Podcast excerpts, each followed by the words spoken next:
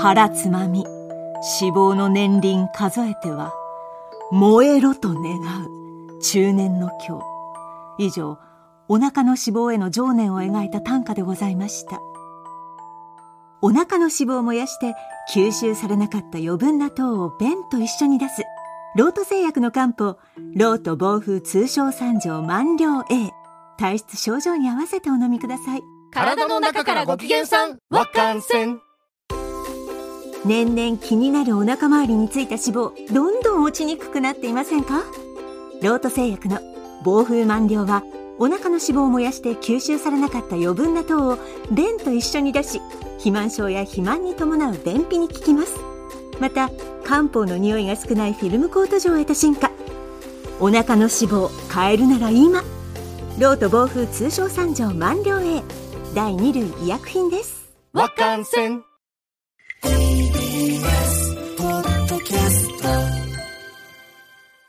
TBS ラジオプレゼンツのポッドキャスト番組オーバーザサンパーソナリティのジェンスーです。堀井美香です毎週金曜日夕方5時から配信されるこの番組。皆様今週もよくぞ、よくぞ金曜日までたどり着きました。本当に本当にお疲れさん。はい毎回およそ30分、私、ジェンスーと堀井美香さんが語らい、皆様から届いたメールを読み、太陽の向こう側をオーバーと目指していく、そんなトークプログラムとなっております。はいどうも。どうも、そして、ジェンスー様。はい5月10日、うんめでたく、50歳を迎えられました。おめでとうございます。ありがとうございます。ありがとうございます。収録火曜日なんで実際は明日なんですけどねえ、ついに50歳に。50歳に50。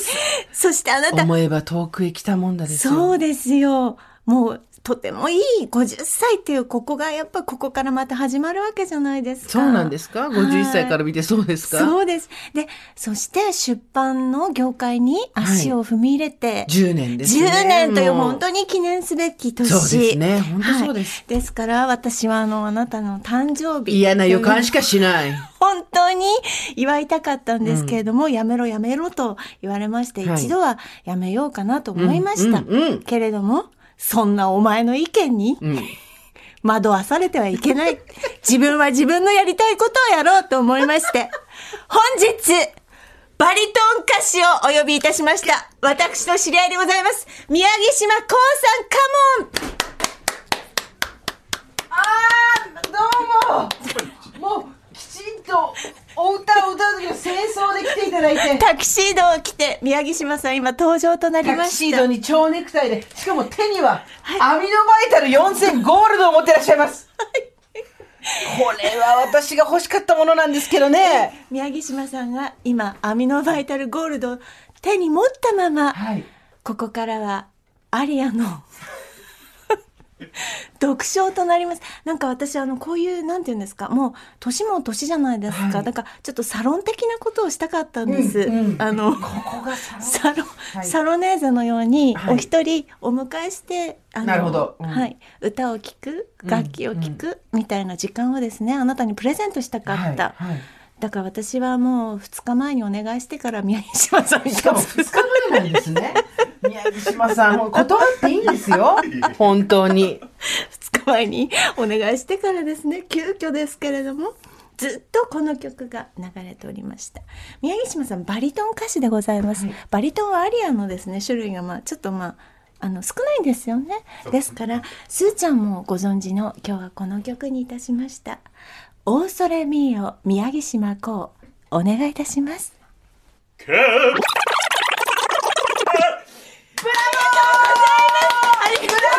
アミノバイタルを手に一曲歌い切りましたよ。そして おめでとうございます。宮城島さんから今ございますタキシードの宮城島さんからアミノバイタルゴールドが渡されました。ありがとうございますすごい、やっぱりあの部屋中の空気がビビビビッと震えて、窓が割れるかと思うような。素晴らしかったです。あの、今、読書していただいたんですけれども、はい。これ、あの、スーちゃんも歌えるので、はい。あの、途中ぐらいから、また、私たち一緒に歌っていいですか？宮城島さん。はい。アンコール、ブラボーということで。ね、あなたさ、そんな粗雑な扱い方を友達とはいえしていいの相手はプロの歌手よ。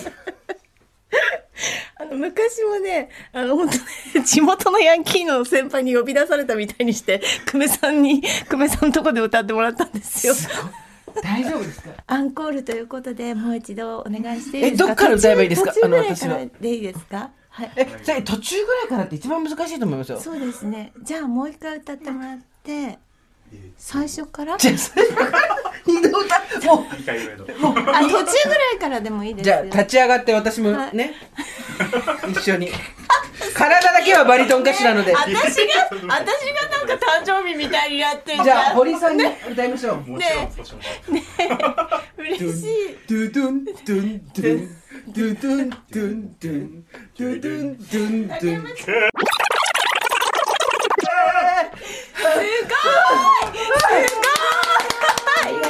素晴らしい。すすごい気持ちいい気持ちいいですね。あの、完全に歌える人が隣にいると、自分が歌えているような錯覚が起きる。気持ちいいですよね。すごい。ありがとうございましいえいえあた。りがとうございますこちらこそこんな素人と一緒に。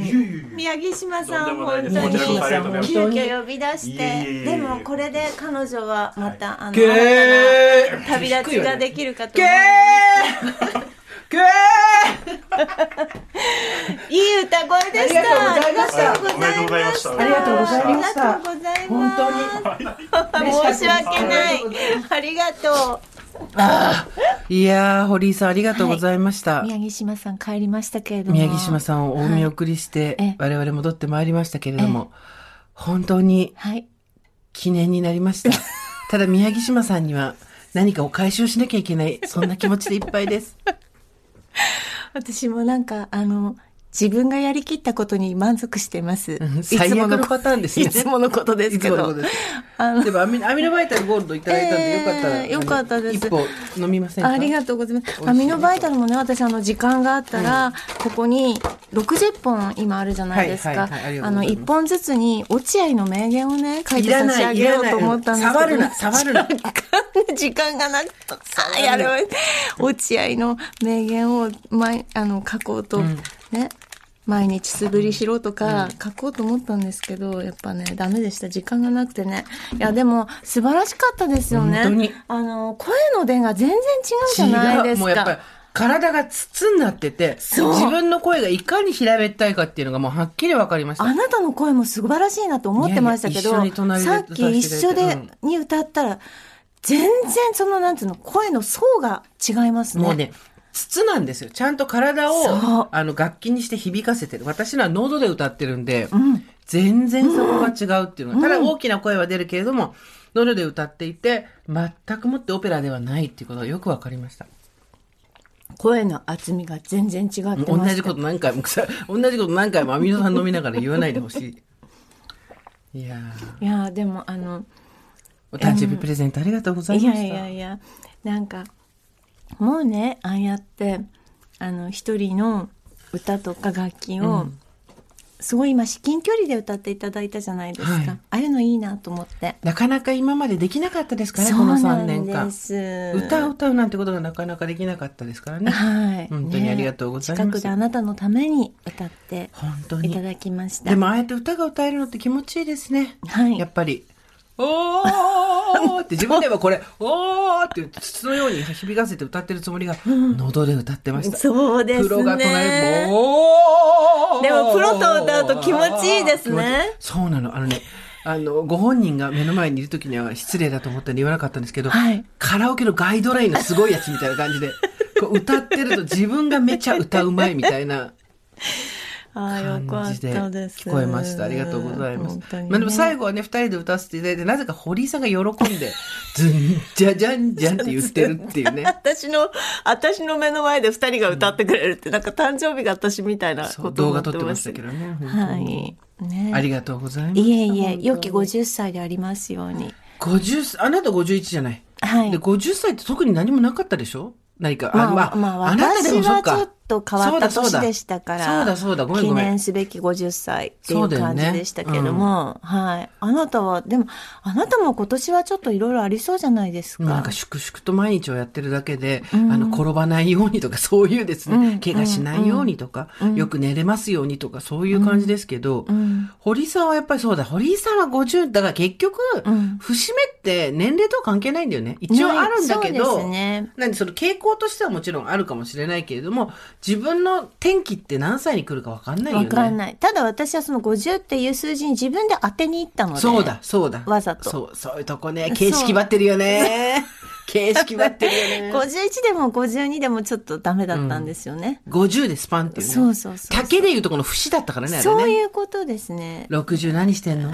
うん、何、わかんないね。わかんないねこっからはわかんない。わかんないねそうだね。会社員の時ってさ、やっぱり言うてもその先どうなるかって先輩を見てればなんとなくわかるから、はいまあこの辺までいけるなとか、こうだなってわかるけど、んわかんないわからよね。ないですね。もうここから先はね。ねそう。でも、すーちゃんは、あの、皆さん見ていただいてありがとうございました。あ、そうなんですよ。い NHK。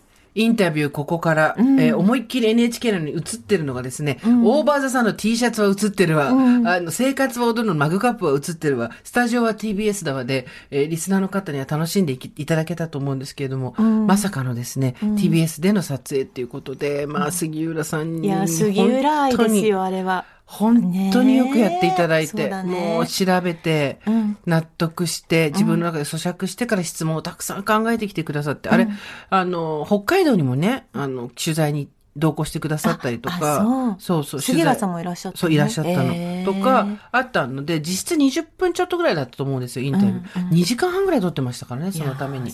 でもなんかいい質問をちゃんとして分かってらっしゃった、ね。なたのね、うん。あなたからなんか聞きたい言葉みんなが聞きたい言葉をちゃんと引き出していらして、あの、誤解がないように、うん。えーわかりやすく、なんていうんですかね、もっとテレビ的という言い方が正しいかはわかりませんけれども、もっと雑にまとめることも全然できたと思うんですけど、ちゃんとグラデーションの部分を、ん。あの、伝えてくださったし、答えはすぐに出ないっていうこととか、えー言い切るとかいうことをさせないっていう配慮もあったんで、まあ、恵まれてますよね。あんな風にテレビで扱っていただけるなんて。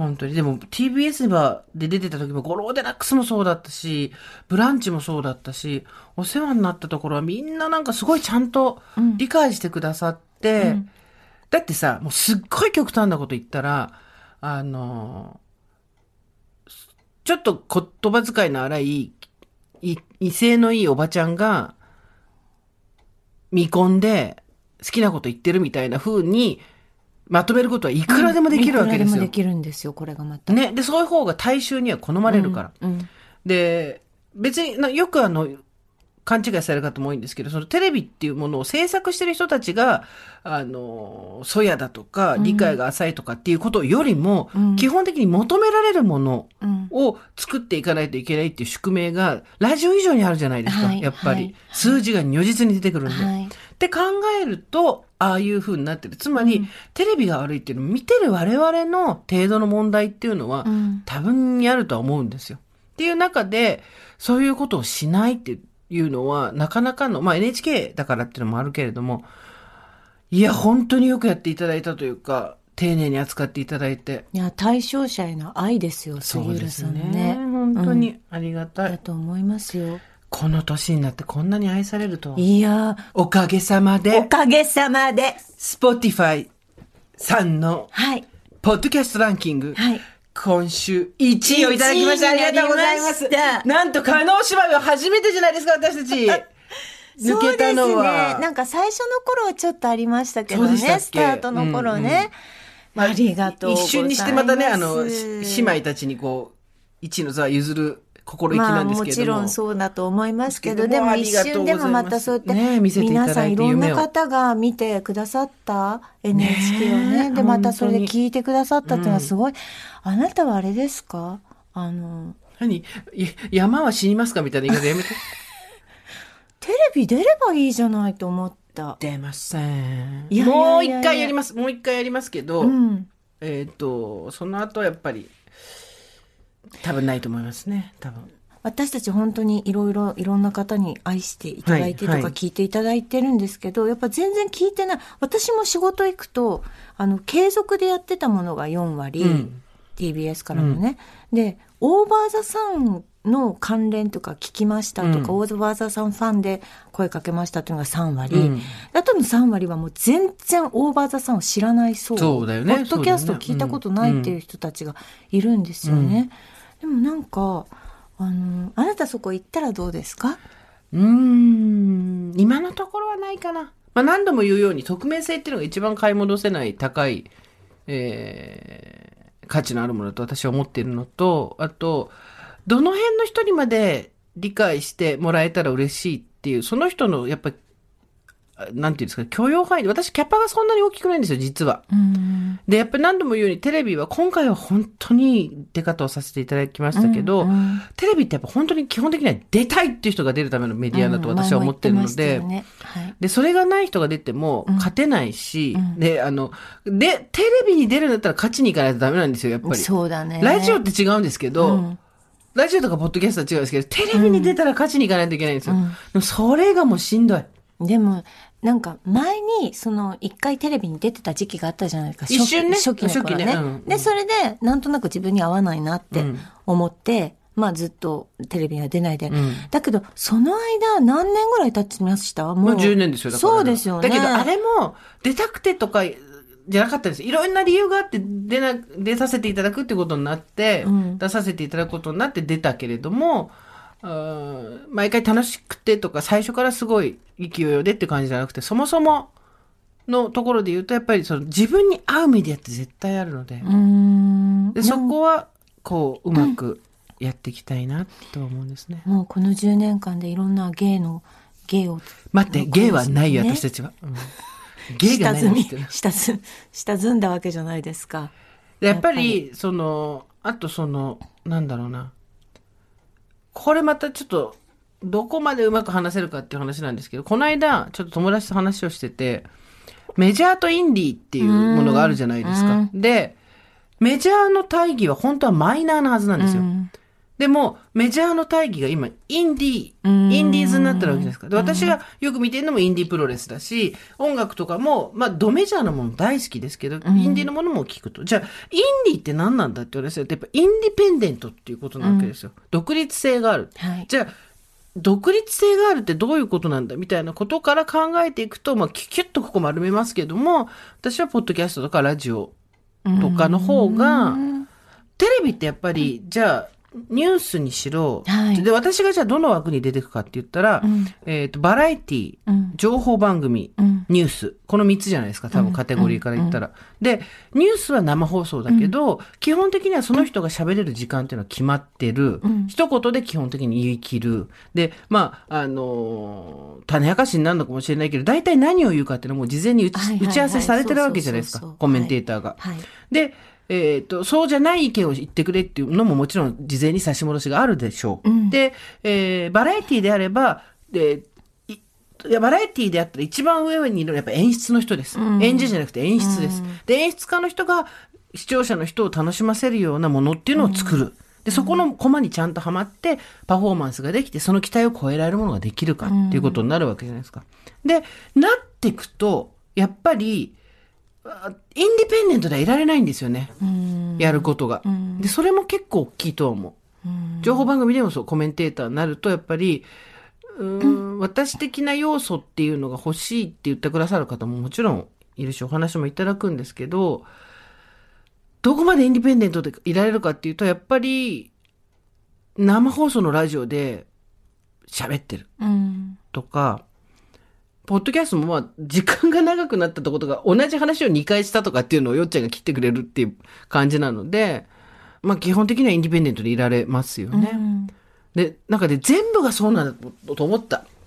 この間の先週のその事実婚の話もそうだし、はいはい、それってどっちがいいとか悪いとかじゃなくて、単純に好みの問題だと思うんだけど、私はやっぱその、法律婚に対して反対をしているとかいうことではなくて、夫婦が同性にならないと法律婚ができないっていうことに対しが、インディペンデントではないと多分思ってるんだろうなと思って、いろいろ、それで理解できることが今週一週間でいろいろあったよ。まあ、あの、言ってみれば、あの、すーちゃんは私の推しでもあるわけです。なんか始まった。めんどくさそうなの始まった。おめえ違うだろ。自分の推しにやって今日ウッキウキ、ウェイクメイアップなだけだろ。久々に石と会ったんだろ？ちょっと石呼ばわりしないでよあんたがしたんじゃあんたがボリュームでいくつかでしたんじゃエピソードいくつかで。まあ私にとって、あの、推しの一人でもあるのはスーちゃんなんですけど、ね。話戻したね。うん。あなたは残念ながら、私は残念ながら。あなたは残念ながら、また酒飲んでるみたいに言いますけど、絡むね。あなたは残念ながら、ちょっとやっぱりマイナスのものをプラスにしたりとか、まあ、えっ、と、良くないものをよくちゃんとしていく力を持ってる人なわけ。うずっとね、L っていう指で、親指と人差し指がギュッと広げてね、L っていう私やってるんだけど、何が L だか全くわかんないんだよ、それ。うん。し人なわけじゃないですか。かも逆だからそれ、死だね。ひらがなの死。死って私に言いながら。何？ね、うん。だからなんか多分自分のこうステージを決めているというかここが合うなって分かってるっていうのは十分理解できてるんですけど、でも多分あなたはもうあのちゃんとこう役割を担ってもう自分の声が割とある程度の人に響くっていうのをなんとなくご自分でも理解されてると思うからそういうところに出てった方がいいと思うんですよね。ね出てかないで。ニューミュージックですよ、80年代。いやいやちユーミンはテレビに出なかったっていう、ね。いやいやあの上場してよ 上場。上場、非上場がいいね、上場したら大変なんだよ。ガバナンスコーポレートがどうのコーポレートガバナンスがどうのる。それは、そうだね。それはある。東証アローズの金鳴らしそうそうそうそうそう。鳴らした途端もう公共のものになるから。そうですね。東証アローズの金鳴らした途端って、比喩と、あの、比喩っていうか、あの、慣用句として聞いたことないけどね。ちょっとさ、東証アローズの金鳴らしてたら、あの人ちょっと生意気じゃないみたいなさ。あの、そうですね。あの金を鳴らすのは。あなた。あなたですね。上場の話じゃないよ、あれ。和田アキ子は別に上場のことだ。あなたに会えて。上場できてよかったっていう歌じゃないのあれ。街はみんなっていうのは、上場の話じゃないよ、あれ。上場の歌じゃなかったのあれ。歌あの金を鳴らすのは違うから。あなたに会えて。あれ言う歌だよね。公開株式でしょ。株式 違ねう。違うから。違うんだだから私はテレビを見ててそう思いました。今回だけどすごい、あの、ありがたいなと思ったのは、誰この人っていうよりも、わあ、うちの巣が出たわみたいな、うん親戚リアクションの人が SNS とか検索したらすごく多くて、親戚みたいにみんな持ってくれてるんですよ。うんで、これすっごいシャバい話ですけど、オーバーザサンダーでしますね。ラジオでするとうわーってドン引きされますけど、あの、私宣伝の仕事ずっとやってたじゃないですか。で当然テレビ出る前に SNS の数字全部押さえといて自分のフォロワー数。放送があった後どれぐらい増えてるかとか見てるわけですよ、当へ然。ーだけど爆増はしなかったの。500とか600しか増えなかったかな、ツイッターは。で、インスタが1000、あまあ、それインスタも500から5、600とかそんな感じの幅で、全国放送の朝の番組で、えっ、と、祝日とはいえ、あのだけの時間をかけてやってくれたら、だ認知としてある程度のところまでもう来てるんだ。そこから考えると微増なんですよ。って考えると、ここが私の今、もうすごい天才と思っただから自分で。SNS ベースで考えると、ここが私の今、一番話が伝わる人たちが私の周りにいてくれてるっていう。これで2万3万増えちゃったり、10万増えちゃったりってなると、えーまあ単純に知られてなかった人っていうこと、プラス、えっ、と、もしかしたらし、そんなに相性の良くない人にも届いちゃったかもしれないみたいなことになるんですけど、杉浦さんがあれだけ根節丁寧にやってくれたので、あれ見て興味持たない人は持たないんですよ。うんで、興味持つ人は持ってくれるって言った時に、んそんなに爆増しなかったっていうのは、すごい、つまりテレビはなくてここまでやってこれたと思って。いろいろこうね、見ながら。ただ、まあ、こっから、まあ、あとやっぱね、全国区になるっていうことのリスクって大きいんですよね。うん、多分自分で抱えるリスクは大きくなるけれども、でも、なん、ちょっとかもしれないんだけど、なんか世の中は変わっていくんだろうなと思った。ね。この人がこう、いろんな、うん。いろんな人にそのうちの義理の弟とか妹とかが知っていく段階になっていくと、そう、私たちはちょっと寂しいですけど、まあ、だから、ななんで勝手に送り出さないでもらってあと、単純に宣伝マンとしてね、私、はい。ジェーンスーじゃなくて、はい。本名の私が宣伝マンとしてジェーンスーを見ると、こっから先全国区になると、引きずり下ろす力の方が強くなってくるので。だからその文春砲だなんだみたいなさ、文藝春秋から本出して一生懸命売ってんのに、それで文春法されたらもうそ、そんなマッチポンプあるっていう。儲かんの文藝春秋だけみたいなさ。文芸春秋から出た。儲からしといて儲からすっていう。文芸春秋から出た本一生懸命宣伝してさ、NHK でやってさ、ちょっとこ、あんなにここね、指が痙攣するぐらいリツイートしてんのにね。そうそう、そうしてんのにさ、もう、あれ、それで文春語入ったらどうする？そんな、そでも容赦ないからね、そういうとこはね。だから、そういうのとかもなるほど、ね。入って、だからその、スポーツ新聞で、名前が出た時、例えば映画の試写とかさ、それで、えっと、公開試写会とかがあって、そこに取材が入ったりした時に、私と大体もう一人呼ばれるわけよ。で、もう一人の人の方をメインの記事で書かれて、私のことは書かれない。もしくは、ラジオパーソナリティのジェーン・スーさんも参加してて、3がついてた時っていうのがちょうどよくて、一、回それ逆転したことがあって、ジェーン・スーがメインに書かれて、もう一人の人がさん付けで書かれたの。で、これ、どっちかというと、公の人にジェーン・スーがなり始めちゃってるわけですよ。あれ、絶対絶対みたいな。あれ、ダメダメダメ、これもダメダメ、一回撤収撤収、つって。そっからそういう仕事してないけど。なんか、でもその公の人になって、まあ批判がぼつぼついろんなとこから出てきたとしても、それよりも、今なんかあなたのこう周りに、こう、いる人々の力の方が、こう、ちゃんと押し、押してくれんじゃないかなって。自分に返して考えてごらん。何？自分がそうだったらどうする？いろんなとこで足を引っ張る人が出てきたり、いろいろ言ってきたり、過去のことをほじくられたりとかしたの出た時に、それでも堀さんを見て元気づけられる人がいるよって言った時に、ああー、めんどくさいってなるよね。そっか。そうよ。いろいろとさ、うん。あのーだやっぱだ、だから、話元に戻るけど、その全てをなぎ倒してでもやっぱり出たいっていう人がうん。出るメディアだと思うんだよね。私は単純にその、えっ、と、山梨で、うん。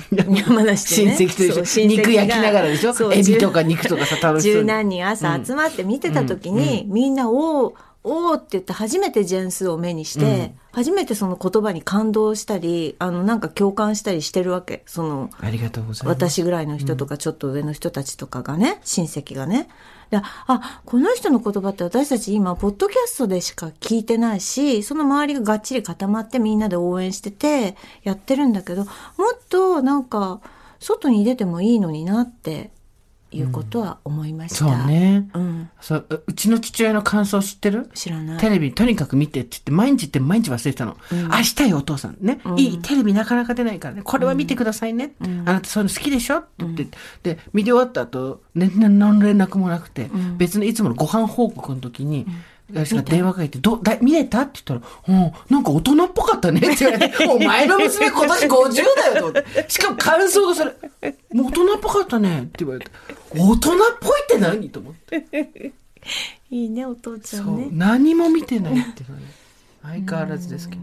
まあでもあれですよ。あの、すごくよくし、ああの、出していただいて。うんそれはありますねそう、だから、本当に、あの、もう出たくないみたいなことは全く、そう、あの、あのせいでもう出たくないみたいなことは全くないし、まあ本当にテレビって全部がそうではないですからね。みんなやっぱスピある種のスピード感の中でやってるから、どそうしてもこう確認したりとか、尊重したりということもななくなってしまう時もありますけれどもね。やっぱ田中みな実ちゃんとかすごいと思うよ、本当に。うん。あの弾力は私たちにはないよ。そうですね。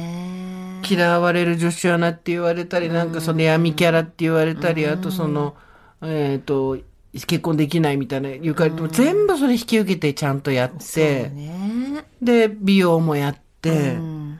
で、女の子のファンが多くて、うん。あの頑張りは、ワイにはないわ。そっか。だから、な、なんその、あのさ、話持ってきたプロデューサーみたいな感じのスタンスやめてもらっていいですか？い何年ですかの？プロデューサーがあなたの前でこういう表情をしたんですか？そんなことないです。もう、もう誰もあの人出ないと思ってるから、誰も声かけてこないから大あ丈夫。言ってましたよ私の知り合いのプロデューサーも、ねえねえあのジェーン・スーさんってテレビ出ないって聞いたんだけど本当美香ちゃんなんかあの繋いでくれないって言われて うん。ちょっと私も難しいんですそれは。出ないです、あの人は。一番は、あの、杉浦さんがオーバーザさんヘビーリスナーだっていうことが本当です一番ですよね感謝ですね。ありがたい。超聞いてくれて、しかも、他の番組にも紹介とかしてくれて、うん。まあ、互助会員ならさ、うん。話ね。したいじゃんみたいなところもあるじゃないですか。うんうんなところで、うんでも皆さん見ていただいてありがとうございます。本当ですよ。ね、ご助会の皆さんもなんか。この人誰？とかじゃないのよ。みんな、うわー見てください、うちのスーがみたいなリアクションばっかりで、ね本当嬉しかった。なんか本当うち、うちの数だったね。ねありがたいよねみんなそうそんな風に思ってくださってたと思いますけれはい、ども。本当ありがとうございまあした。りがとうございます。そんな。そんな中ですね祭りの1週間、2週間ですね、あなたは。そんな中ですね、うんリスナーさんからですね、先週の、あのーはい。てない方のために、私がこの後本を出します。はいえっと、5月31日に、聞きポジのすすめという聞くことについての本なんですけれども、なぜか、あの予約者の特典付録は、堀井の死因っていう、あの、子供の、あ、堀井の死因だと死んじゃうみたいですから、堀井さんの構造オブデスになっちゃうので、堀井の死因だと構造オブデスなので、堀井さんが子供の子に音ですね。子供の子に音で死因でございます死因。の気持ち、死因のす死べて因の気持ちってなんだよ。チャラかよ。優しい気持ちじゃん。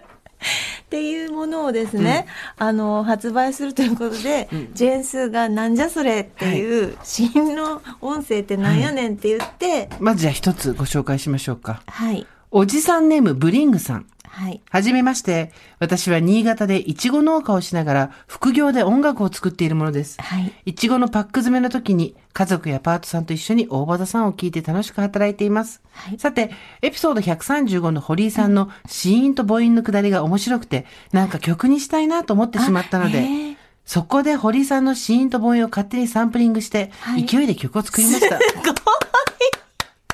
軽快なタはバスドラムに、はい勢いのあるカはスネアに、そして謎のマンマンマンはベースにしました。え、いちごのパック、パック、パック、パックも入ってんですよね、もちろん。パック。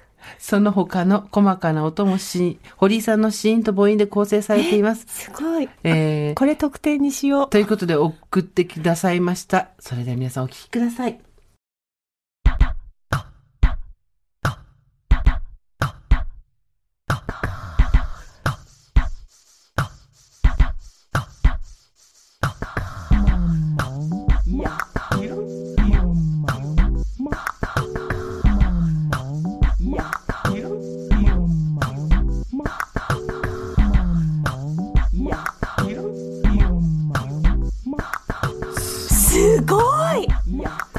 買い取れますか？徳間書店さん。ほら、耳す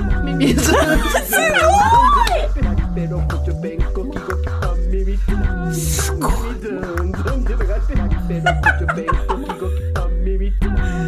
素晴らしくない。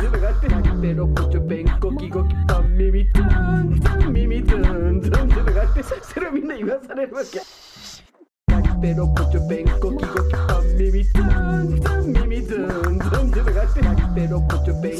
すごい。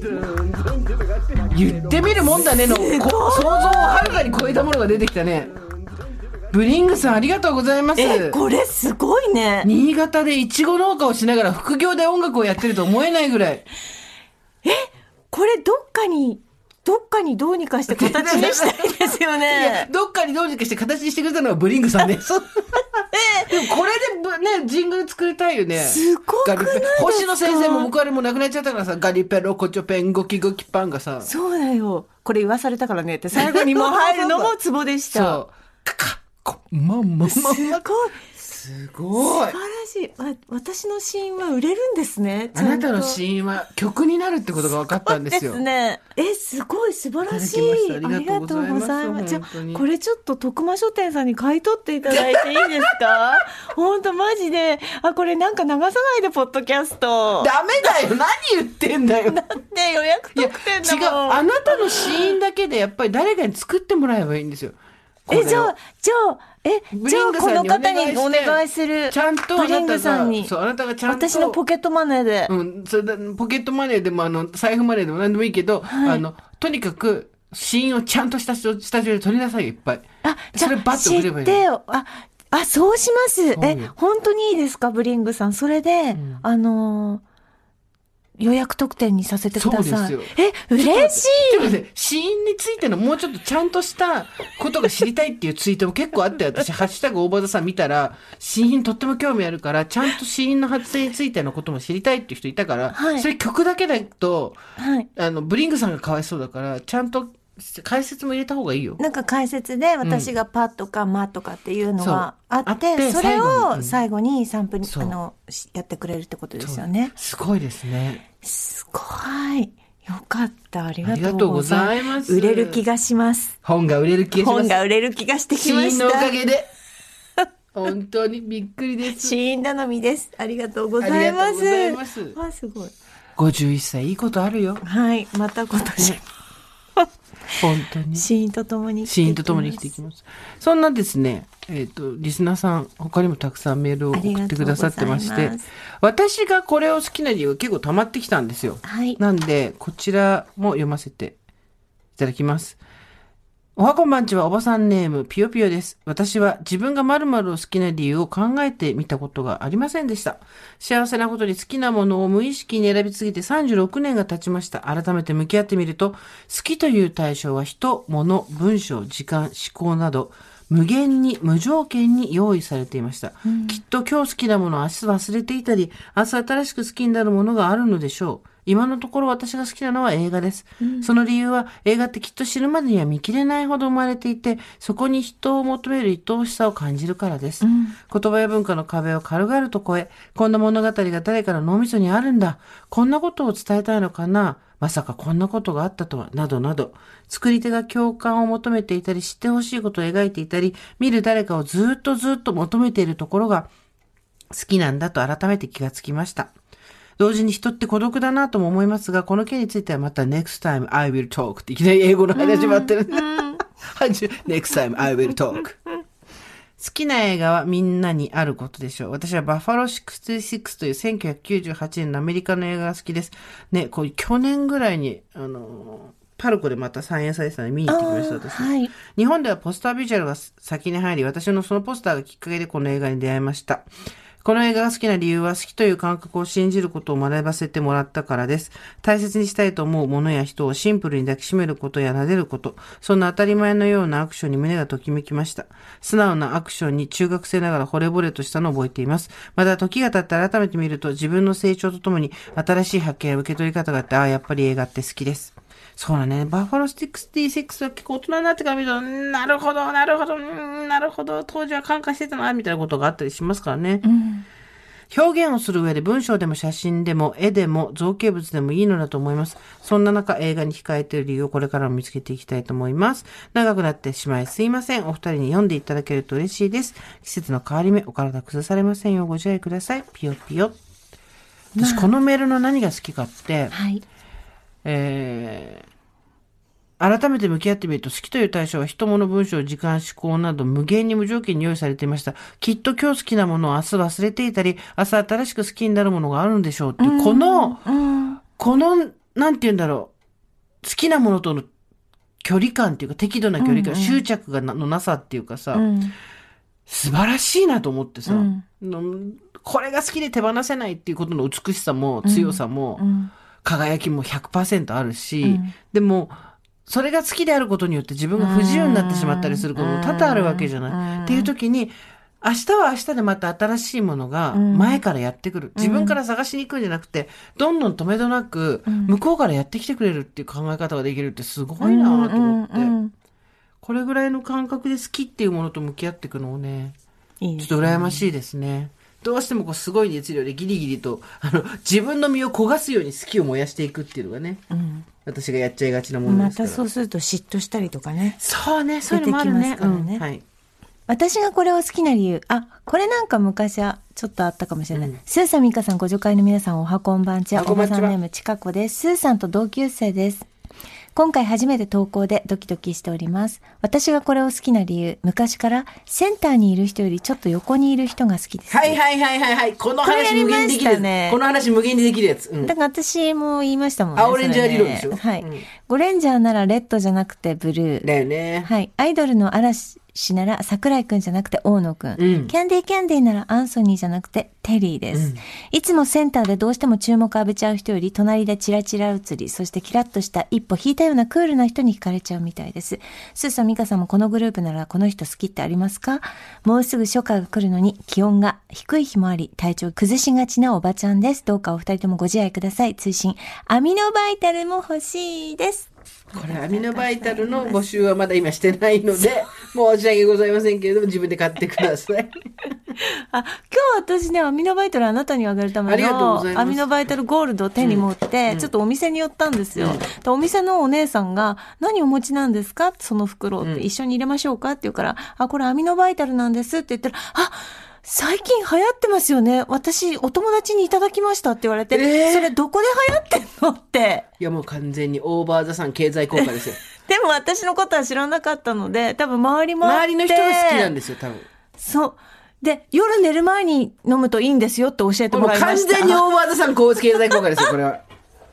我々の経済効果気が確持ちよか実に。ったです。ねえ。そう。今流行ってますよ。夜の寝る前に飲むとすごい気持ちいいですよ、朝って言われて。知ってるって。っていうか、それ、私が言ったかも。それで、そう。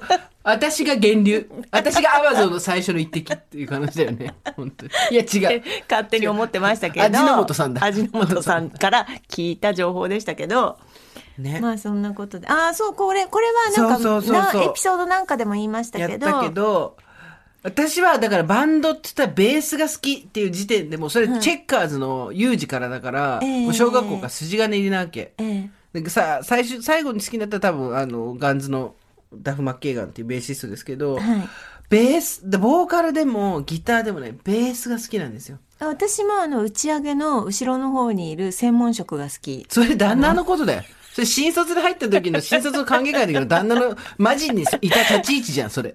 打ち上げのたて、時に。例えでも何でもない。メインで目立ってるやつでも、あの、なんか、あ、間ぐらいに入って、賑やかししてる人でもなく、後ろでちょっとすねがちにいるんだけど、ここでちょっと壁寄りにいる専門職が好き。無口なね。そう。無口だね。あのね、これね、あのーこの人、石が好きじゃないですか。推しが、推しだか石だかいるじゃないですか。はいはいびっくりするほど旦那に似てるんですよ、これ。ちょっと、ね、旦那を窓、なんか旦那が、なんかあれすこれ、るようなでも、こと言わないで。なんか、すごい、なんか、新しいもの見つけましたみたいな感じで、あの、堀さん、私に写真を見せてくれたんですけど、昔。はいあの、それ見た時に、完全に旦那やんって、夫やんって思ったんだけど、まあ、その時はそうなんだ、つって言ってましたけど、ええあの、クローゼット開けると同じ服しか入ってない人みたいですよね、本当ってに。言ったら、あの、っていうか私、あの、同じ服しか入ってないし。そうなんですよね。そうなんですそうよね。いう人ですしっていう。が 一貫性があるよね。そう。えもうゴリゴリされても、ぐるぐるされても、360度回されても、あの、つまむものは一緒なんですよ。ね。すごいよ困ったねこ。とに。いや、困んないですよ。一貫性があるっていうことですよ、えそこにえ。もう本当に、はって気がついて、こう、取り出すものは一緒なんですよね。あの、あれでしょ？ぐあの、くじみたいなところでさ、その、攪拌ガ半してゴロゴロゴロってやって、バッてやって必ず同じものを引くから。そうだよね。はい好きなものの、だから、好きなものっていうのが何ですかって言ったら、はい無口で、はい、職人。職人、はい無口で職人で、ね、あんまなんか女とかにデレデレしない人。自分に興味がない人が好きです自ね。分が興味がない人が好きです。どう？あれ、ほん、めちゃくちゃですよ、この人。自分に興味がない男が大好きなんですよね。本当それを追っかけ回すのが大好きなんですよね。大好きなんです。もうね。でも相手にされないんでよ。ですすよね。全く石だからしょうがないよね。相手にされないんです。旦那にも相手にされませんでした。旦那には、そう、旦那だってめちゃくちゃ相手にされなかったんだよね。はい。しかし頑張りました。だってもうさ、あの、20いくつあんだったか 3? え ?22、3ですかね。ですよねこんな酔っ払ってる話みたいなの渡していいんですか？22、3でさ、確かさ、もうさ、あの、向こうはちょっと年上なんだよね。イン、インかなんか出てるからね。大学院っててそうね、年上でもうなんかもう、結婚するのしないのぐらいの勢いで迫ったっていう噂聞いてますよ、私。知って知って知って知ってってずっと言ってました。なんか一番嫌なやタイプだったみたいです。あの中央でこうガチャガチャやってる女子大生とか大学生とか出てきた。なん新で、じゃあどうやってそれをすくどき落としたんですか？結婚しろ 結婚しろね。で、それで、で、家に行って写真撮ってきて写真見せたりとかし、行ってきたのつって写真見せたりとか、実家の写真。それ、結婚しろ 結婚しろってやったんでしょもう、多分、それがもう、なん終止符を打ちたかったんだと思う。もうさ、結婚は大みたいになってたでしょ向こうとしては。もうなんかしないとこのなんか呪縛から逃れられないんだなと思って、かわいそうだなと思ったんでしょうね。それで続いてるからすごいですよね。本当にあっちのあ本の、辛抱だと思いますよ。よく言うよ、よく言うよ。どっちも辛抱だろ。結婚しろ。結婚しろって面白いね。はい。23とかだからできたよね、でもそれ。ああ、そうで、そうですかね。27、8とか私今でもできます。え、結婚しろって。いや、全然できますよ。じゃあ推しに対してなんで食いいけないの？それは、それはやっぱり私はこういう身分だからやっぱいけないですよね。行ったところで別に何があるって話じゃない結婚しろって言えっていう話じゃなくて。行ったところで何があるっていう話じゃないですか。でもそれなんかやっちゃう。推し、あくまで推しなんですよ。うんうんあくまで、だから遠くから見るものなのでね。サインしてくださいみたいなことしないってことじゃしん。ないです。もう、おし、あの、本当に遠くから眺める。遠くから眺めてるのに、自分に対して釣れないことだけは伝わってくるの嫌だね。全然、何も相手にされてないですから、何も相手にされてないですからね。すごいよね。はいでもそういうところがやっぱ好きなわけですよね。あ、そうだと思います。そこで、だから推しですよ。うん相手にされたら、はい。これはなんか愛情とか変な愛とかじゃないですよ。もちろん、も推。しとして言ってんですよ。これでそれだったら私たちオープンすぎるわ。完全にそうじゃないって分かってるからこの話できてんだわ。そうここれ本当に好きとかじゃないから。みんなもう今18万人が分かってるよ。分かってるよって言ってるよ。本当にこれ好きだった。推しとしてってことですよ。いやーもう本当にね。みんなの好きな理由で言うと、そうやって、はいでもその、そうなんですよ。ちょっとさっき話したインディー理論あったじゃないですか。はい。あれ、私大体それ、インディーっていうとメジャーに対してのマイナーっていう捉え方があるんですけど、そうじゃないんですよ。やっぱインディペンデント、じゃあ何からのインディペンデントかっていうと、結局、えっ、と、例えば、たくさんの人に見てもらう、ん楽しんでもらうっていうと、成功法っていうのはどうしても限られてくるし、うん大多数が好きなものっていうのは、うん。つるっとしてくるんですよ。やっぱり。どうしたって。で、どう、なんでつるっとしてくるかっていうと、そんなに我々の最大公約数で特殊なもんじゃないから、やっぱりつるっとしてくるわけです。で、どうしても過去の価値観っていうものになぞらえたものであることも多いわけですよ。で、で、そこに資本が集まるんですよ。どうしたって。資本とか人気とかそういうものはどうしたって。だってそこが一番数が取れるんだもん。その富裕層が一人一億出すみたいな商売じゃないわけじゃないですか。で、そうなった時に、一人でも多くの人に好かれる方法の成功法っていうのはやっぱりある程度あって、そこを極めすぎるとやっぱりつるっとしたものでどんどん似てくるんですね。同じものになってくる。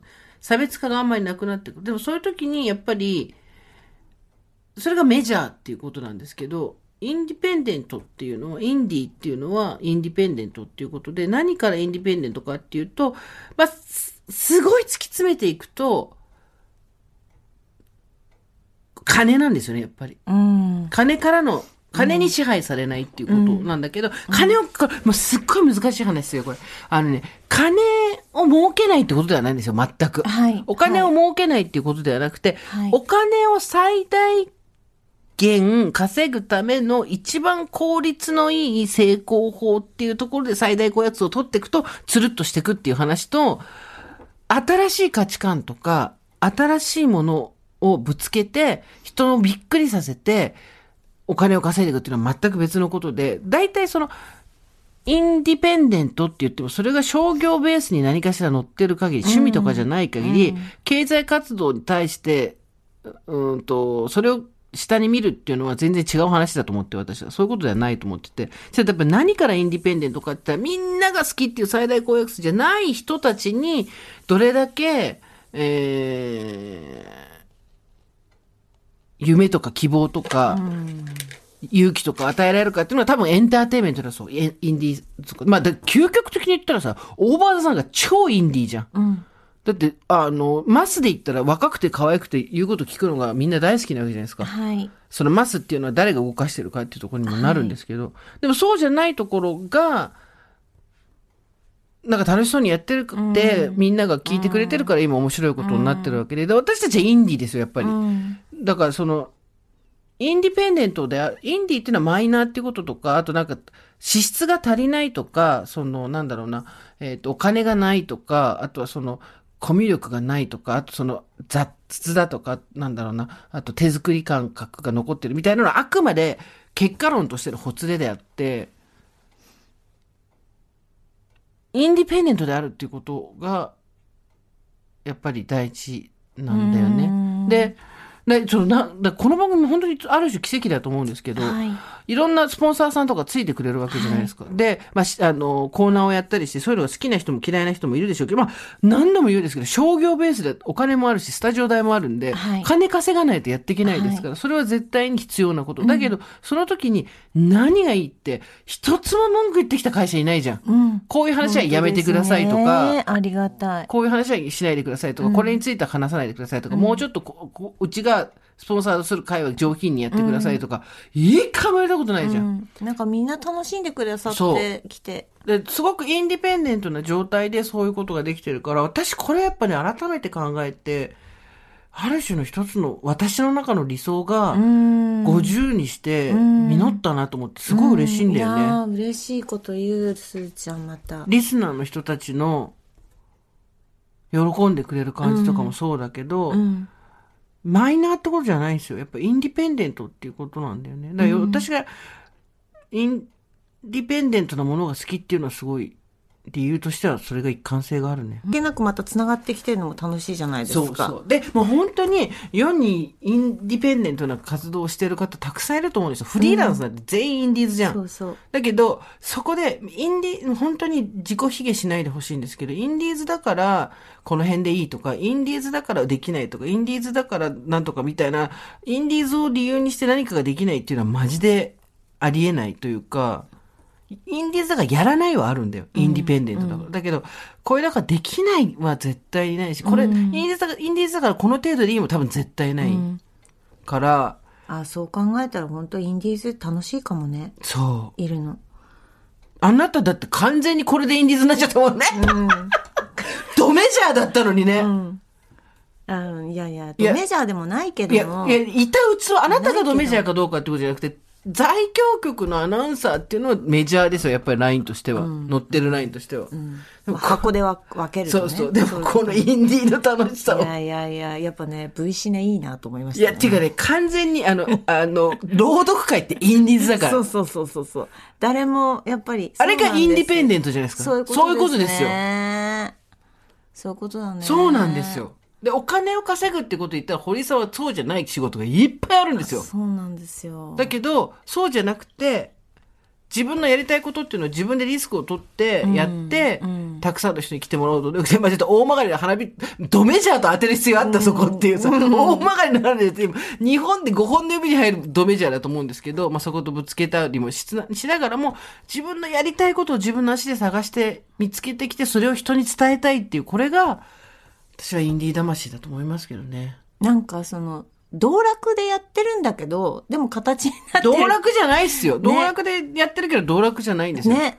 だって仕事なんだもん。そうそうそう。で、人から金と時間をもらってるってことは、やっぱりその分、何かを約束して渡すとか、で言ってたの、その時そのしゃ喋ってて、友達と2時間半ぐらいかな、その話でめちゃくちゃ盛り上がって、じゃあメジャーは、その最大公約数どこまでいけるかっていうところの数に向けて発してるとしたら、でいわゆるその理解度とか解像度とかも比較、低く、人にも伝えるっていうことが命題なわけじゃん。メジャーメジャーで私はすあの、嫌いじゃないんですけど、ブリトニー・スピアーズ、なんとかキャーみたいなとこあるけど、古い例出しちゃった。なんだけど、じゃあ、インディーズは誰に対してやってんのかっていう話をしてて、最初自分のためじゃないなんて言ってたんだけど、いや違うなって、自分のためにやってるんだったらそれ、商売になんないもんなとかって言って、なんだろうなんだろうとかって言ってて、あ、どこかにいるはずの自分と似た人に対してやってんだろうなっていう、見たことはないけど、自分と似た誰かっていうのがどこかにいて、その人になら伝わるに違いないっていうふうに信じてやってるものっていうのが、インディペンデントがやってるもの、映画とかもさ、そうだけどさ、だって映画なんてもう如実じゃん。あの、俳優誰で、予算いくらで、監督誰っていうのだけで、大体興行成績を試算できるっていうからね、ほとんどそれずれないんだって。本当に。あの、資産がずれないらしい。だけど、そういう掛け算で出てこないものっていうのを作るのがインディペンデントなのだとしたら、やっぱりじゃあ誰に向かってるかってどこかにいるであろう自分と似たこれを面白がってくれる人のためにっていうとこなんだろうね。うんうんそう考えると、大場座さんも、絶対私たちのこのバカ話、わかるって言ってくれる人いるはずだよ。数多くないと思うけど、って始めたわけじゃない、うんそれが伝わってよかったよね。よかったですよ。本当に。で、なんか、あの番組って、ん何、何の話してんの？っていう人がいるのもなんか気持ちがいいしね。そうそうそう。いいんです、いいんです。全員に、これ全員に分かるような話？何何の意味があなある番組なの？意味なんかないよ。そういう人の、が、の存在もまたなんか清々しいしね。そうそうそう嬉しいなと思って。それぞれがインディペンデントなところで楽しめると、そう、だから、そう、つるっとした、つるっとしたものはつるっとしたものですごい、そこに、その、ほら、あなたが言ったさ、それこそさ、もう頂上決戦の中の頂上決戦みたいな、芸術ってつるっとしたっていうのとまた別の意味の頂きもあるわけじゃないですか。はい極めた人たちの、んき極めきった人たちの極め芸っていうのがあるわけじゃないですか。で、それもインディペンデントだし、私が好きなものとかっていうのもやっぱり外れ値って言ったけど、インディペンデント。やっぱ好きなものの話楽しいね。うん。みんな違うしね。そうそうそう。ん森さんは無口な専門職で自分に興味がないものが好き。そうです。あ、でも、お、朗読はなんで好きなのよ？え？朗読は。あーでもなんか、そこで変えようとも思ってないんだけど、もちろん世の中を変えようなんて思ってないじゃん。私だってこれだって。やっぱりなんか、まあもちろんメッセージを持って、なんかやらないとな、ただやって終わりじゃなくって、うんなんか伝えることって非常にそれは大事だなって思ってます。伝えたいっていうこと、そう、伝えたいっていうこととか、伝えるたいっていう気分の、気持ちは大事だけど、世の中変えてやろうっていうのはおこがましいですよ。そう、だからそれも思わなくていいですよ。思ってない。うんうん思ってないし、うんなんか、まあ、ジャイアンリサイタルで私が気持ちよくなってやって、それだけのことだよとは言ってるものの、うんやっぱりやるからには、なんかメッセージとか、うんなんかその意味、やる意味、うん、うん。って持ちたいなってうんずっとそれは思ってます。うんだからそれは作品に投影させたりとか、何かこう、あの、入れていくんですけど、でもそれで、あの、なんか世の中を大きく変えようなんて、あの、一切思っもちろん。思ってない。思ってないんだけど、私だ、例えば子供たちを、あの、前にしてやることあるんですね。うん。あんた一人でまたどっか行ってやってたね、この間ね。そうそう、しょっちゅうやってんですけど。あこっそり行くのやめなよ。ちゃんと告知しなよ。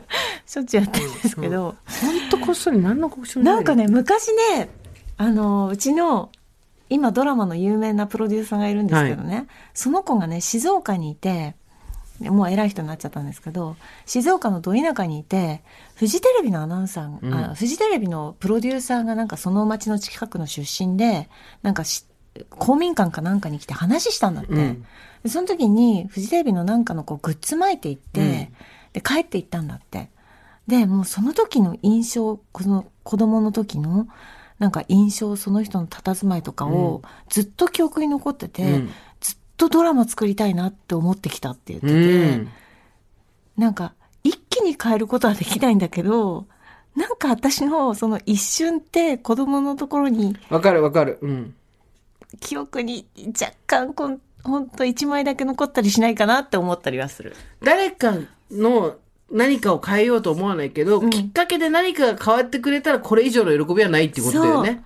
何かの種になったら誰かの。そういえばあの時、うんそうだったからかもしれないぐらいの、そうね。うん。で、あなたが朗読やってるのは、私から周りから見ると、何度も言うように、そうじゃない仕事もいっぱい世の中にはあなたの用意されてるし、あるわけじゃないですか。それでも、小さいところから大きいところまで、まあ、効率悪いっすよ。金稼ぎとして考えたら。はい、全部赤字。そう。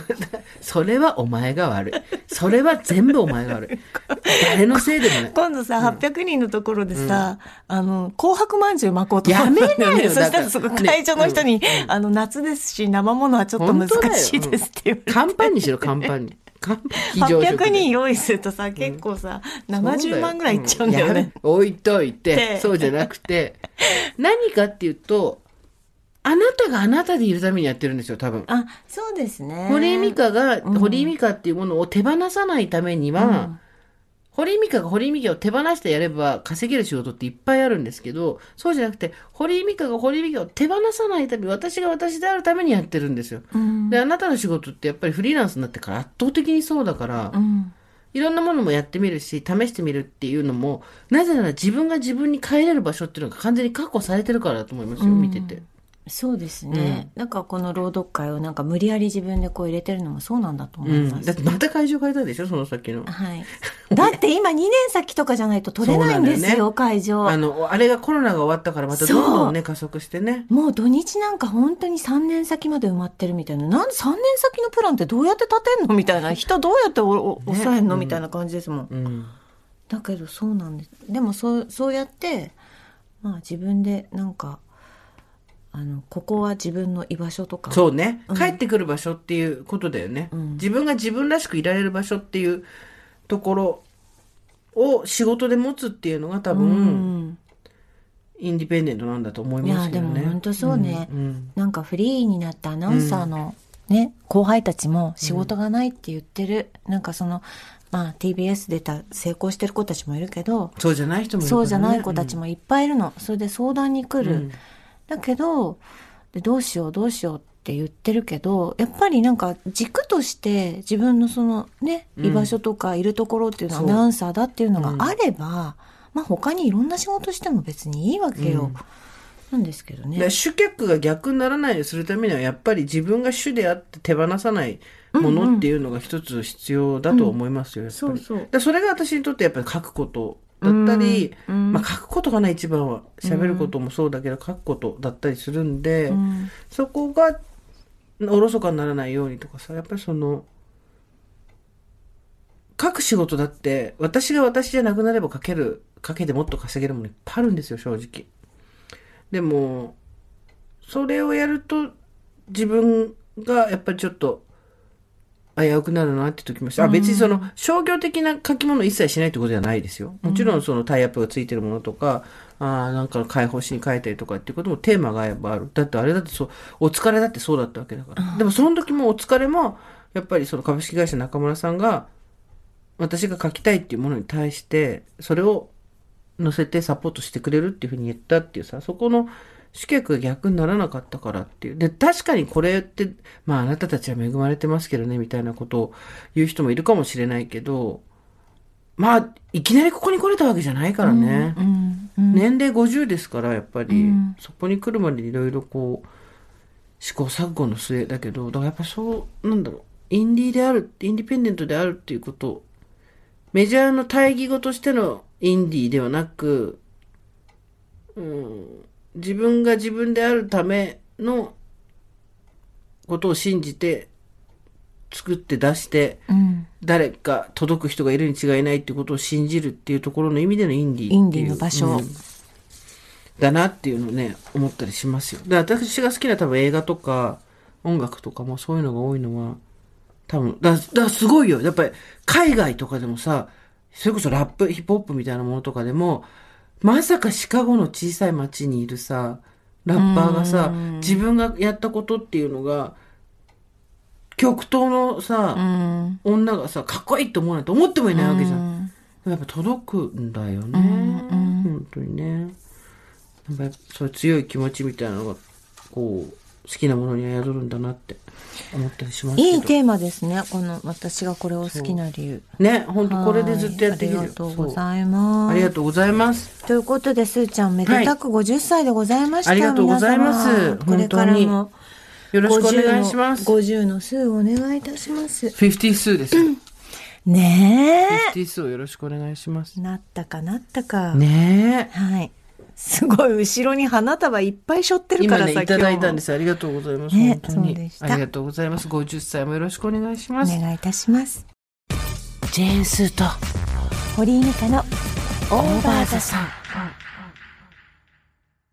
さあ、やりま宣言。たくさんメールが届いておりますので、ご紹介してみる結構たくさんいただいております。ありがとうございます。ませんもう全部読みたいんですけど、はいえっ、と、今日は2通しか読めないっていうことで。本当？私今4通選びました。わかりました。じゃあ、これが普通こうあるべきなんてものはないということで、綺麗事より私事のトリンプさんとのコラボ企画でございます。リスナーさんの〇〇やりませんというやりません言、これからご紹介してまいりましょう。はい。じゃあ、堀井さんからお願いしますえ、。ちょっと待ってください。ちょっと待4ってつあるからね。えー、ちょっと待って、どうしよう私もね、選びたいのいっぱいあったんだけど、はい今、えー、じゃあこちら、まず、え、二つずつ？一つずつえだって。ー、それ厳しいね。ちょっと待って一。個ずつだって。え、どうしよう。はい。読みたいのいっぱいあるよね。でもなんかまた、またあるから、またまたやろうあるから、来月もあるからって言ってた。了うんえーじゃあこちら。ちょっとこれは、あの、悲しいかもしれません。はい。えーおばさんネーム、ポンポコ庄司さんです。スーさん、ミカさん、おはこんばんちは。おばさんネーム、ポンポコ庄司です。趣旨から外れるかもしれませんが、私のやりま宣言です。パートナーが芸術関係の下積みをしており、はい私はその事務作業、販売業務をがっつりサポートしてきました。あ自分の名を出すこともなく粛々と支えてきました。うん先日、才能を認められたパートナーに名のある企業からお声掛けがあり、うん販売業務に関する会議を兼ねて食事に行くということで、二人で大喜びしておりました。あ。うん。しかし、その場に連れて行くのは、私ではない他の女友達だというのです。えその女友達は業界では名の知れた団体に所属しているものの特にパートナーの業務は把握しておりません。私は恋人だから連れて行くのが恥ずかしい、隠したいその気持ちも大いにわかります。けれど、今まで結構頑張ってきたのになというショックが消えず、やる気が一気になくなってしまいました。どうせ私がやる仕事なのに同席できないのが悔しいです。長くなりましたが、やりま宣言いたします。他人の人生サポーターなんてもうやりま宣言。なんとか自分がやりたいことをやれるよう頑張ってみます。くっそー気温激しいこの季節。気温激しいって何？寒暖差でしょもう気温皆様が激しいよ、もう。におかれましてもご自愛くださいませ。ということで、トリンプのブラをつけて、やりま宣言したいということでございます。いや、もうこれは付き合いま宣言まで言っていいですよ。ひどい別れま宣言まで言ってもいいですよ。これね、わかるよ、わかる。もうね、あのね、わかる。超わかる。なぜなら私もそういう経験があるから。来ました姉さんの話。はい、私にも過去、はい。過去そういう気持ちが、になったことがございますので、はい超わかります。ふざけんなオブザイヤー受賞ですよ。はい。本当に。もうね、あの、なんていうんですか、怒る気にもなんないっていうか、うん。がっくりっていう、所詮あんたの見栄かっていうさ、うんその、うん自分の彼女っていうのが、うん。結局ずっと頼ってたわけだから、うん。そこにありがたい気持ちもわかるんだけど、うん。でも自分一人でやっていけるっていうことを、うん。多分見せることで今までの凹んだ気持ち、お前が勝手に屈折した気持ちなんて話じゃん。あとさ、あの、いいよいいよとか言ってても連れてくべきだけうどん、二、人で大喜びしてるんですよ。その後にさ、そ女友達連れてくって神経んでもねね、同じこと私されたことあります。全く同じこと。だから、で最終的に私それが、あのー、拭えませんでした。そのことから生んだ不信感が。うんあ、この人最終的に多分、う。うん。そういうなんか、きらびやかな何かの方を取ってしまうんですね。きらびやかな何かを取るんじゃないんです。それは別にいいんです。一緒に取るんじゃなくて、二人三脚だと思ってやってたけど、結局は手伝われてることとかに、えー、引け目を感じて、そこに対する感謝よりも自分の、自分のことしか考えてないの。うん自分のことしか考えてないから、そこにエゴがあって、うん。あの、あ腹立ってきたわ。腹立ったらどうしたらいいんですか？ブラをつければいいんですよ。そうです胸をガッと上げて、ギュッと上げてギュッと中央に寄せればいいんです。そうですよ。寄せて、My heart goes on ってことですよ。寄せて天を仰げばいいんです。本当です。仰げば、タタシトリンプブラ、トートシ。ほんと頭きた。だあのね、これ一生引っかかると思うよ。いやー私がこんな呪いを言っちゃいけないんだけど、でも、怒ってがっくりきて当然。なんか悔しいね。ずっとサポートしてきてあげたのにね。あのね、走行の妻を捨てるっていうのとまたこれ違うんですよ。うんうん走行の妻を捨てるっていうのは、それは、まあ、りいろいろな理由も、こういう場合もあるんだと思うけど、そうじゃなくて、それはお互いの価値観とか、見てるものが違ってしまったがために、うん一緒にいた人たちが別れるってことは全然あると思うんですよ。だけど、このうまくいった時に、うんそこの場所で、うんその、功労者であることを自分が一番分かってる人間に対して、はい。えー下げるようなことをするっていうのは、お前の心根の低さ見たりって感じですよ。本当ですね。本当に。もう、ちょ、ちょ、もう、もう、ブラジャー100本あげたよ。全身につ全けて身つけて。で、それですごいこう、心を落ち着かせてほしい。もう、新しいつけ方です。本当にね、はいもう、わかる。だから、わかる。気持ちはわかるよ。うんだからそう上げていこう上げていこうでこ、そっから先はもう自分のために生きていけばいいと思います。本当に。本当に。で、必ずそういうことをしても、それは結局何かっていうと、引け目なわけですよ。そのパートナーの人がね。結局自分が今まで創作活動をやってるうちにすごい当てにしてたわけじゃないですか。頼りにしてたわけじゃないですか。で、そのことを影に隠れてやってて、でも多分周りの人も多少分かってたと思うわけ。仲のいい友達とかに。で、でも、俺は一人でできるんだぞっていうとこ、さ、もう5歳児じゃん。うん。ママがいなくてもお使いいけるもんってことでしょ ?5 歳児じゃん。もう。だもう大人の5歳児に関しては、はい。もう、そうなって当然。はい。付き合いま宣言まで言っても私はでしょうねっていう感じですよ、はい本当に。そうですよ。はい。ね。あのね、美香ちゃん、これあとね、はい。はいどうせ私がやる仕事なのに同席できないのが悔しいですって、やるなよ。絶対やるな。二度と手出すな。うん。本当にいいお言葉いただきました。もう、こんなね、大事なとこでこういうふうにね、選ぶ人のことは信用しなくていいと思います。そうだよ。それはもう自分の我慢ですよ。そうですよもやっちゃうから、これ。うん。もう、ねブラつけるたびに思い出して、やらないやらないやらないトリンプって言ってね。お願いしますはいやります宣言します。あのー誰かのためってやって結局自分が削られちゃうようだったら、そこはやめた方がいいねって思って、またそれとも違う話なんだけどね、これはね。くそー。では次行きます。スーさん、ミカさん、こんにちは。こんにちは。K と申します。私は、貯金に手を出しま宣言です。これ大事。これ大事。ただの言い訳になりますが、去年まではネット銀行を貯金口座にしており、容易にお金を引き出せすぎて、ついつい、あれ？今月のクレジットカード払い足りない？と引き出し、結局その分を戻さず、貯金どころかどんどん貯金が減ってしまっていました。はい。今年はあえてネットから引き出せない地方銀行に素晴らしい。貯金口座を変え、キャッシュカードも夫に、どこか私の見つけられない場所に隠して、と徹底しました。1月から今のところ誘惑に負けていません。お二人に宣言することで、改めて貯金に手を出さないことに気を引き締めていきたいと思います。はい。花粉やら何やら現代人の憂いはつきませんが、どうぞご自愛くださいということで、いただきました。はい。えー、K さん。わかるよね。うん。この、なんつうの、定期に昔はしとけばよかったじゃないみたいなのあったけど、最近まあ定期っつったってあんた全然利率もつかないしみたいなのもいろいろあってさ。そうです。そうですでも、あの、クレジットカード引き落とされるとこの口座が全部のお金が入る口座になってると、はい。大それみようになるよね。そうですね。ちょっとね、そこははい。ね、うん本当にわかる。はい超わかる。皆さんの気持ち、しかと受け止めました。ありがとうございます。やりま宣言いただきました。はい。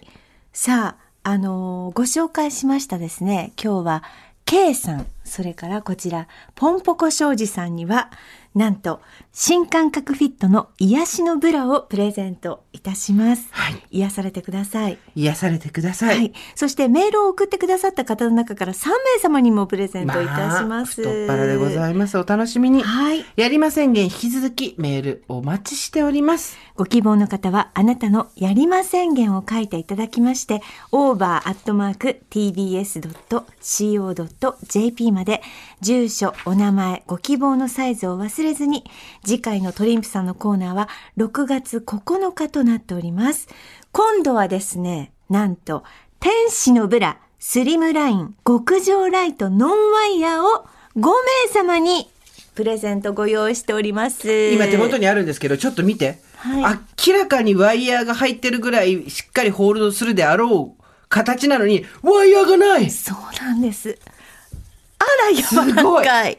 本ね当、でもしっかりほら、胸はギュッと押さえて、支えて。そうですねいい形。上向き。もうこの状態で上向いてます。パッドもしっかり入ってます。はいパッドもしっかり入っておりますので、そのあたりはご心配で、な涼く。しいですね。なんかその、そうですねはい。えっと、横に上げ、ね、当たるところも涼しい夏仕様でございます。ノンワイヤーで付け心地が楽なのにもう脇すっきり。これ着痩せしますね。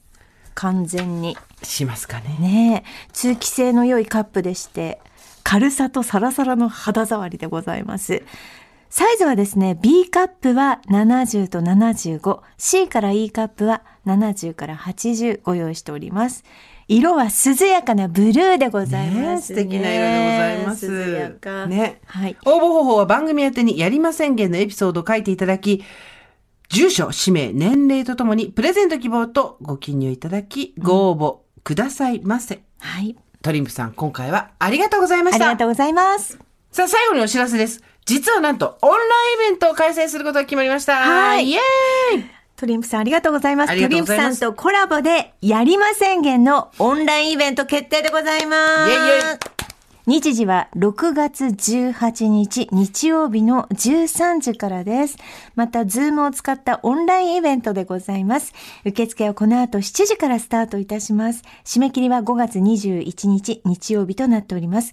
5月26日金曜日までに当選した方にはメールをお送りいたします。詳しくは TBS ラジオのイベントページご覧ください。日曜日ちょっとみんなでね、トランプのブアラをね、つけたり触ったりしながら大騒ぎしたいですね。トランプじゃないですね。またトランプって今、トリンプさんのブラをつけたり触ったりして大騒ぎしたいと思っております。といったところで、今回はここまでにしておきましょう。オーバーザサンでは皆様からのメッセージをお待ちしております。送り先は番組メールアドレス、over.tbs.co.jp、over.tbs.co.jp です。アルファベットは小文字で over です。それではまた金曜日の夕方5時、オーバーザさんでお会いしましょう。ここまでのお相手は、堀井美香とジェーンスーでした。オーバー。